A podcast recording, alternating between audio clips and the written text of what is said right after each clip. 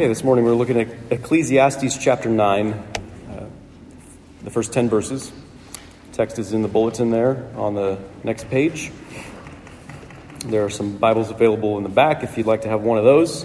Uh, this morning we're looking at some themes that um, uh, we've already seen them a couple times in Ecclesiastes. They've come up a couple times, these themes like the universal reality of death and uh, also the idea of enjoying the simple things in life, eating and drinking and so forth.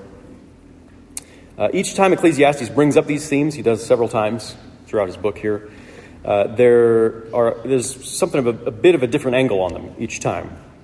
So in chapter 9 here, he's talking about death as the great equalizer, again, the great leveler, the thing that makes us um, all the same. Uh, says, in a sense, we're all the same because we all die. Uh, but he's focusing here, uh, this I don't know how many times he's brought it up already in Ecclesiastes, but here in chapter 9, he's focusing on this uh, frustration in particular. If everybody's in God's hands, uh, whether righteous or wicked, if it's the same for all, righteous and wicked, everybody's life just ends in death, then how can we know who has received God's favor? Uh, how can we know if God loves us or hates us?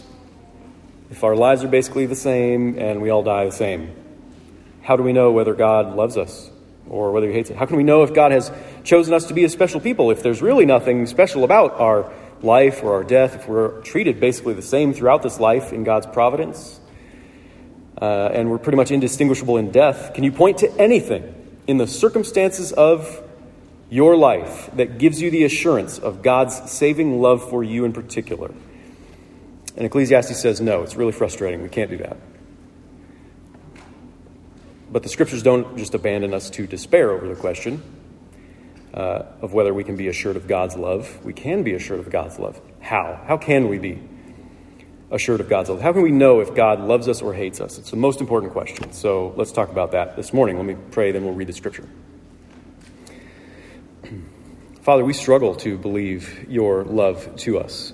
Even if we've known you most of our lives, we still suffer the pangs of doubt frequently. You have spoken, you've made yourself known. So we pray that you would help us to hear your word and to believe it. We pray in Jesus' name. Amen.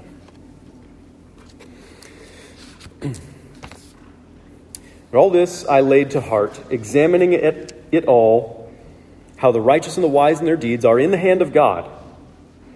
Whether it's love or hate, man does not know. Both are before him. It's the same for all since the same event happens to the righteous and the wicked, to the good and the evil, to the clean and the unclean, to him who sacrifices and him who does not sacrifice. As the good one is, so is the sinner, and he who swears is as he who shuns an oath. This is an evil in all that is done under the sun, that the same event happens to all. Also, the hearts of the children of man are full of evil, and madness is in their hearts while they live, and after that they go to the dead. But he who is joined with all the living has hope.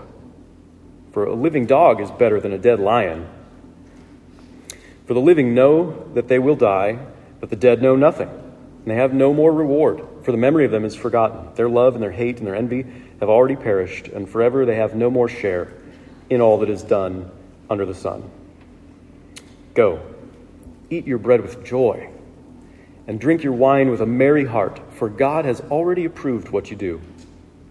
Let your garments be always white, let not oil be lacking on your head.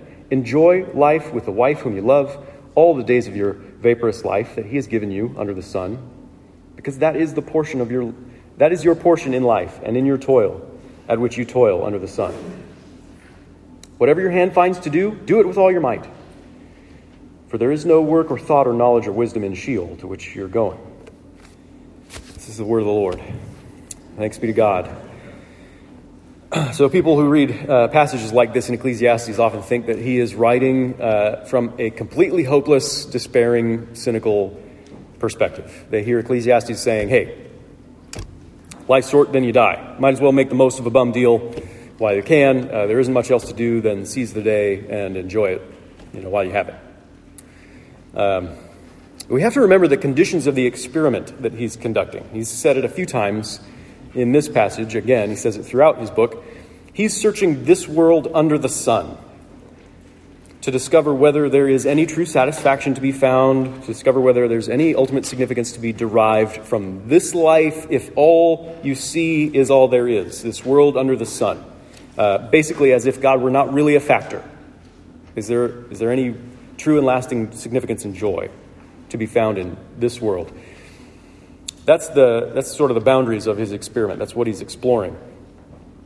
Maybe he intends a double meaning here, actually. Maybe he intends, actually, throughout his book, maybe he intends for unbelievers, those who don't know God, who don't have hope in their relationship with God, to hear him confirm for them the emptiness of their life. Yeah, if this world is all there is, this life under the sun, it's, if, if it's a closed system, then it, it's meaningless and we might as well party like it's 1999 because you're almost out of time. While he intends for believers, on the other hand, to hear a different message. Maybe because they do know God, they can hear him declaring it's the tragic bankruptcy of such a view. Because after all, God is real.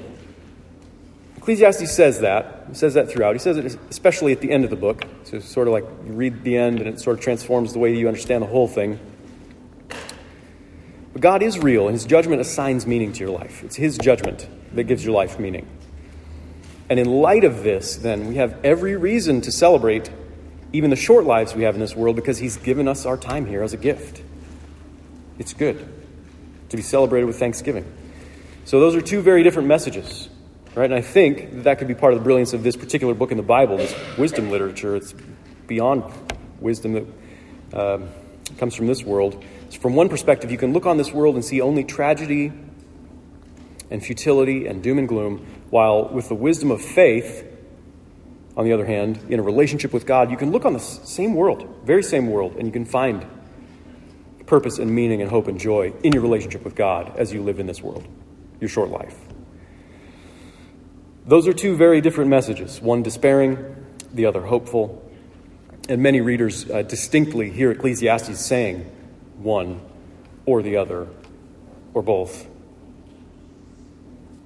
So, whether you take the bleak outlook or the hopeful one depends entirely on what you believe about God. Depends entirely on what you believe about God. Does God love you and want you to enjoy the life that He has given you? That's the big question. And the difficult thing about this question is you can't answer it simply by looking around and observing and assessing what you see in this world, what you see in the circumstances of your life. If you only observe this world under the sun, as if God weren't really a major factor in the world or in your life, if you only assess the circumstances of your life, you'll, you'll find no absolute answer to the question whether God loves you or not. You're not going to find a, a, a rock solid reason for the assurance of his favor towards you. And that's what Ecclesiastes concludes here in this his, his thorough examination. He's been exploring things. We're at the ninth chapter of this. He says, but all this, he's sort of, in a sense, I think, referring to everything gone before, but especially probably what came before, just just uh, just before in chapter eight. He says, all this I laid to heart, examining it, it all, how the righteous and the wise and their deeds are in the hand of God.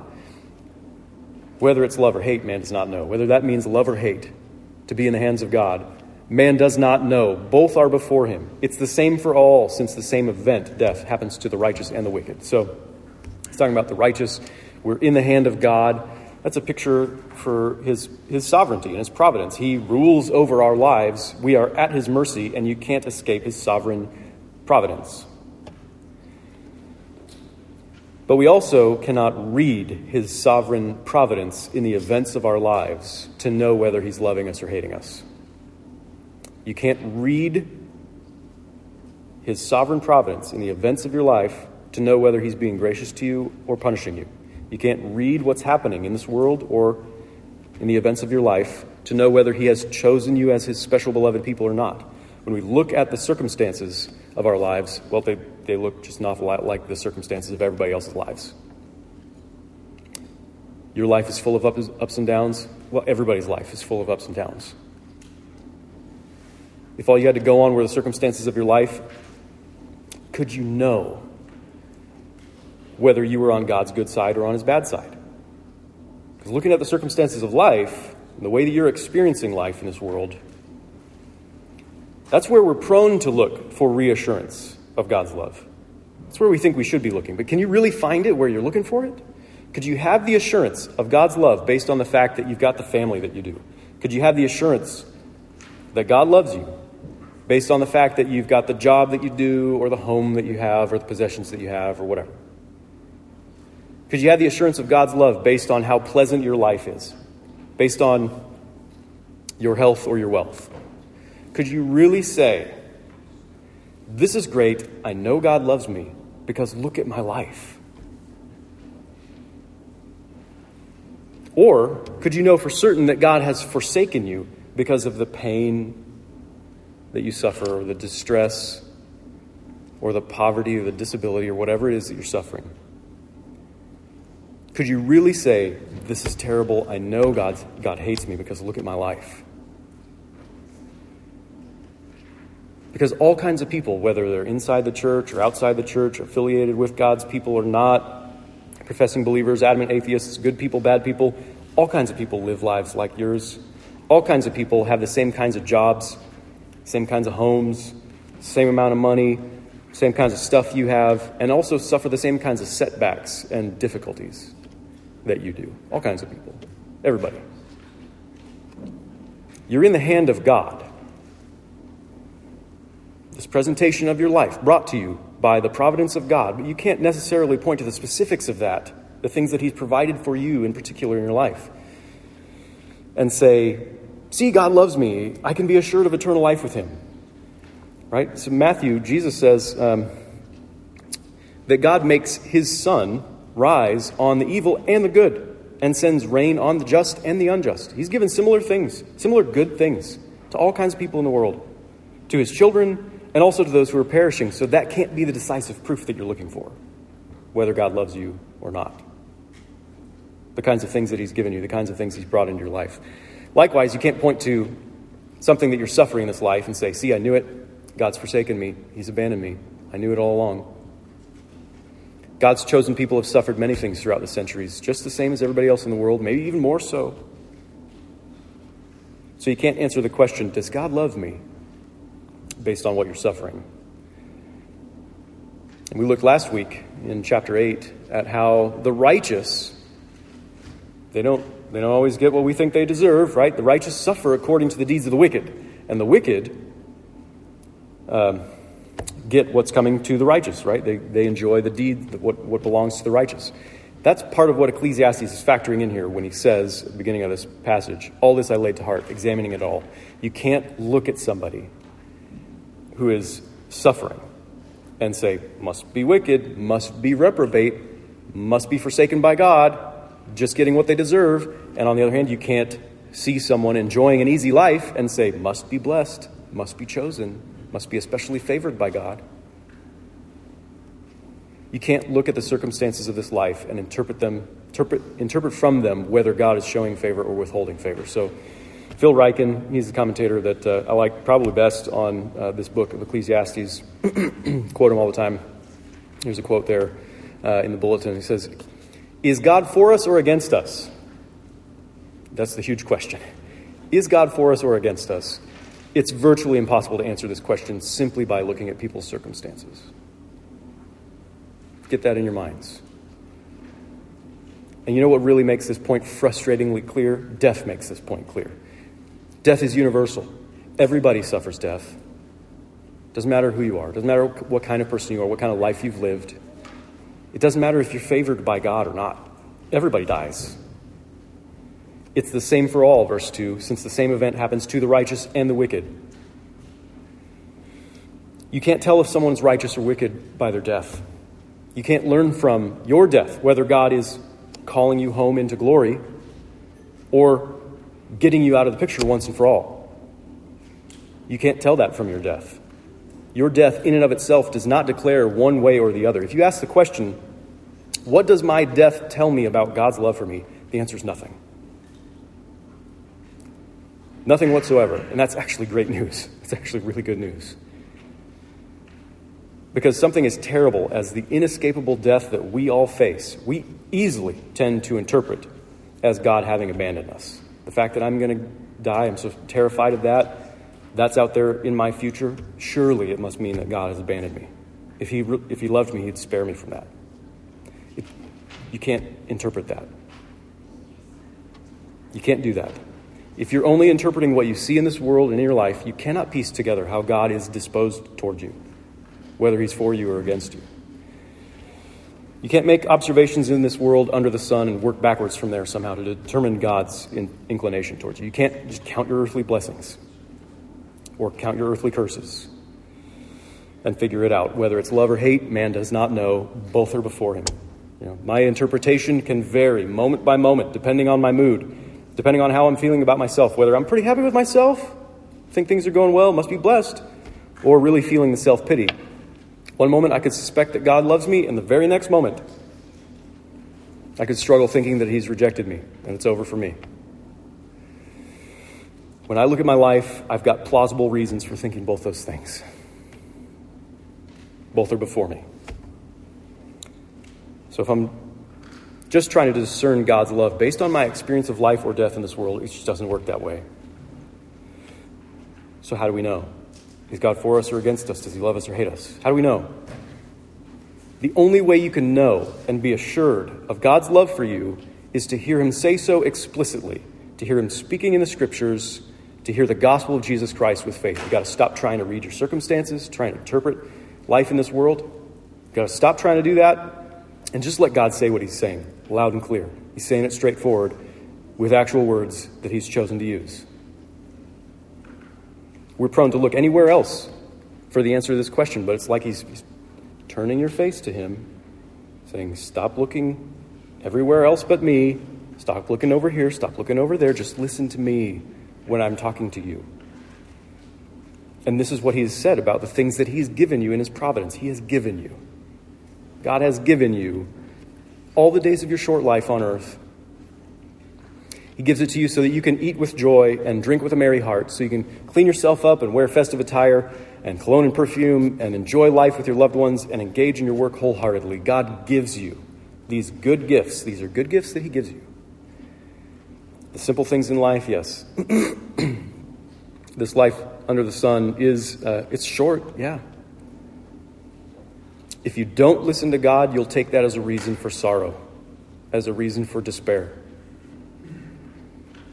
But God gives you this life as a gift so that you'll value it as precious, so you'll enjoy it. This is not just what we've pieced together from experience. This is not an interpretation of our circumstances based on how we feel today. We can believe that the simple things in life are good gifts to us because this is what He has explicitly told us. These things, in verses 7 through 10, they appear prominently, they appear frequently in the Scriptures. In the beginning of the scriptures, God gave us life. He breathed His own spirit into us to make us living beings in His image. And the first thing, the very first thing He did when He created us in His image was bless us. It says He created them in His image, male and female, He created them, and He blessed them. Does it sound like love or hate? Does it sound like favor or disfavor? The very first thing He did was bless us and share His world with us. He called us into a life of good work, like his own good work. It's taking the basic elements of creation, organizing them, making them beautiful, causing them to flourish, making the world better. He's called us to, to be a picture of his own work, his own good work in this world, in our good work. And the first thing he gave us in the garden was this feast. We're welcome to eat of all the trees in the garden, which are all good for food, all except that one. There's that caveat, but all the generosity, all the bounty. He calls us to a feast. He gives us a menu, the very first thing he gives us. And it was a feast to be enjoyed not in solitude, but in blessed relationship, in relationship with God and with each other. Right? It was not good for the man to be alone, so God gave him a wife, which so delighted the man that he started singing. He burst out in song, the wife whom he loves. And he was to enjoy life with the wife whom he loved. We're to enjoy and delight in our relationships together in this world that God has given to us. God reveals these things to us clearly in His Word. He says them clearly and unmistakably so that we can know His disposition toward us. It is one fundamentally of blessing and love and invitation to enjoy the good things that He's made and given to us. And even though in our sin we've disdained his gifts and we've despised him and his love, he has continually made good promises to us. He's continually done mighty works to give us hope for our relationship with him. And as Ecclesiastes says here in uh, verse 4, it's better to be alive than dead, right? Because he who's joined with all the living has hope. He who's joined with all the living has hope. God speaks of hope all over the place in the scriptures. He wants to give you hope. It's hope for a renewed, everlasting relationship with Himself. In His scriptures, God gives you hope because that's the kind of thing someone does when they love you. This is what He says so that you can believe it. Even if you would never believe it if you just look around at the world or look around at your life. God often talks about hope in the same way that He's doing here, really, talking in terms of things like good food and drink and so forth. Uh, our renewed relationship with God and the hope that we have for that, it's often pictured as a feast, in particular, a wedding feast, where, where all these elements are really combined in the picture of a wedding feast, right? You dress up in white festive garments, symbolizing purity, you eat and drink together with joy in His kingdom. God reveals good things to us in His Word, good plans, good promises good hope. One could almost believe his goodwill toward us by reading the scriptures. The bread, the wine, the garments, the oil, the marriage relationship, these are all symbolic. These may not be things that we all get to enjoy all the time. But they are symbolic of the relationship of love that God has been preparing for his people, that God has promised to his people, that God has provided for his people in the person and work of Jesus. Jesus is the Word of God in the flesh. That means he's God's message to us. God wants you to believe something about him. Jesus. He wants you to believe Jesus. He's God's message, He's God's communication of Himself to us, He's God's explicit revelation of His character and His intentions toward us. And Jesus is the bridegroom. He's called that. He's the fairest and, and most beloved of all humanity. He's the bread come down from heaven to nourish our souls. He gives us His body and His blood as bread and wine his righteousness is the, the pure, spotless garment that we need in order to enter into God's presence for the great wedding feast. His spirit is the anointing oil of gladness that makes his people a pleasing fragrance in this world. Jesus, just like all of us, suffered many things and died. The same event happens to all. Jesus is not excluded from that. He suffered many things and never doubted the Father's love for him he never interpreted the circumstances of his life as proof that God had abandoned him or hated humanity or anything. He suffered many things, even death, according to God's plan, in order to save us, in order to demonstrate God's love for us.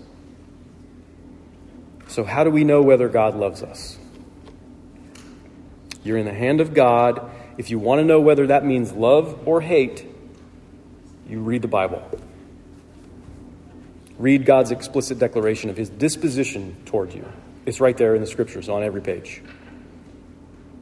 Maybe you don't have much in the way of good food at the moment, good drink, fancy clothes, opportunity for feasting and celebration. Maybe you don't have a spouse or a family or uh, people to, to live and share life with, um, people that you love and enjoy.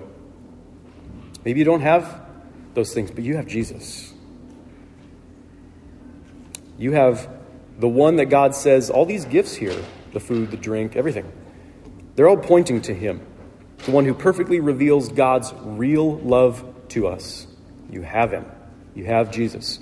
Look at Jesus. What do you see? Listen to Jesus. What do you hear? In Jesus, do you hear a God who's against you, a God who's forsaken you? Or do you hear a God who so loves you that he sent his only begotten Son for you? Listen to the voice of God in the flesh. This is our gospel reading from John 10. Jesus says, My sheep hear my voice, and I know them, and they follow me, and I give them eternal life, and they will never perish, and no one will snatch them out of my hand. My Father, who has given them to me, is greater than all, and no one is able to snatch them out of the Father's hand. I and the Father are one. Well, is that the voice of one who despises you? Or is that the voice of somebody who loves you?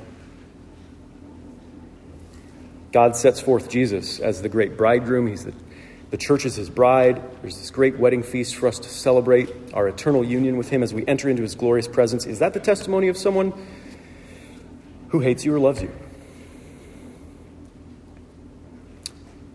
God might arrange for all kinds of circumstances in your life that would make it impossible for you to know his disposition toward you if you were just interpreting your experiences. But God speaks clearly in the voice of Jesus. And if you know his voice, if you know the very word of God, if you know the special revelation of his love, then you can face the circumstances of your life, whatever they are. You can face them with confidence and you can celebrate his good gifts in this simple life, this short life. You can cel- celebrate with freedom and with joy in your relationship with him. God's favor toward you doesn't waver with the ups and downs that you experience in this life. Doesn't waver with how you feel things are going. And the fact that you're going to die just like everyone else does not testify to you that God doesn't care for you. Whatever comes your way in this world under the sun, you can rest assured, you can know that God really does want your good, and that makes life worth celebrating as the gift that He's given you. So set the table and pop the cork. Do that literally, do that figuratively. I don't know. Get dressed up every once in a while. Stop moping around at work. Do your work with gusto. That's one of the things he says here. Paint something. Take a drive in the countryside. Exercise and see what your body can do. Love the people God has placed into your life. These people right here in your room, in this room right here, that's, that's who God has placed in your life. And enjoy life together with them as God has made you able to do. Yeah, these things are temporary. Yes, death is looming on the horizon, and at some point it's going to put an end to the earthly festivities for you, just like it's done for everyone else who ever lived, including Jesus. But even death, in all its sulking loominess, can't negate the fact that God made you, that God's given you life. He's given you many gifts to enjoy. He's given you the free gift of eternal life in Jesus. And He's promised you resurrection. Even death can't put a damper on your relationship with God or your celebration of life and love God has given you because Jesus has overcome death. Our bridegroom has overcome death. He has not forsaken you, and He never will abandon you, not even when your life under the sun is over and everyone in this world has forgotten you. Jesus has given himself to you and he's spoken to you the promise of resurrection. He said, I'm the resurrection. I'm the resurrection and the life, he says. Whoever believes in me, though he die, yet shall he live. And everyone who lives and believes in me shall never die. Do you believe this? Jesus asks. It's a question of what you believe about God. It's a question of what you believe about Jesus. It's a question of where you get your information, regardless of what you see when you look around in this world and at your life. God has spoken. Jesus is the special revelation of his love and his commitment to you. Do you believe it? Amen. Let's pray.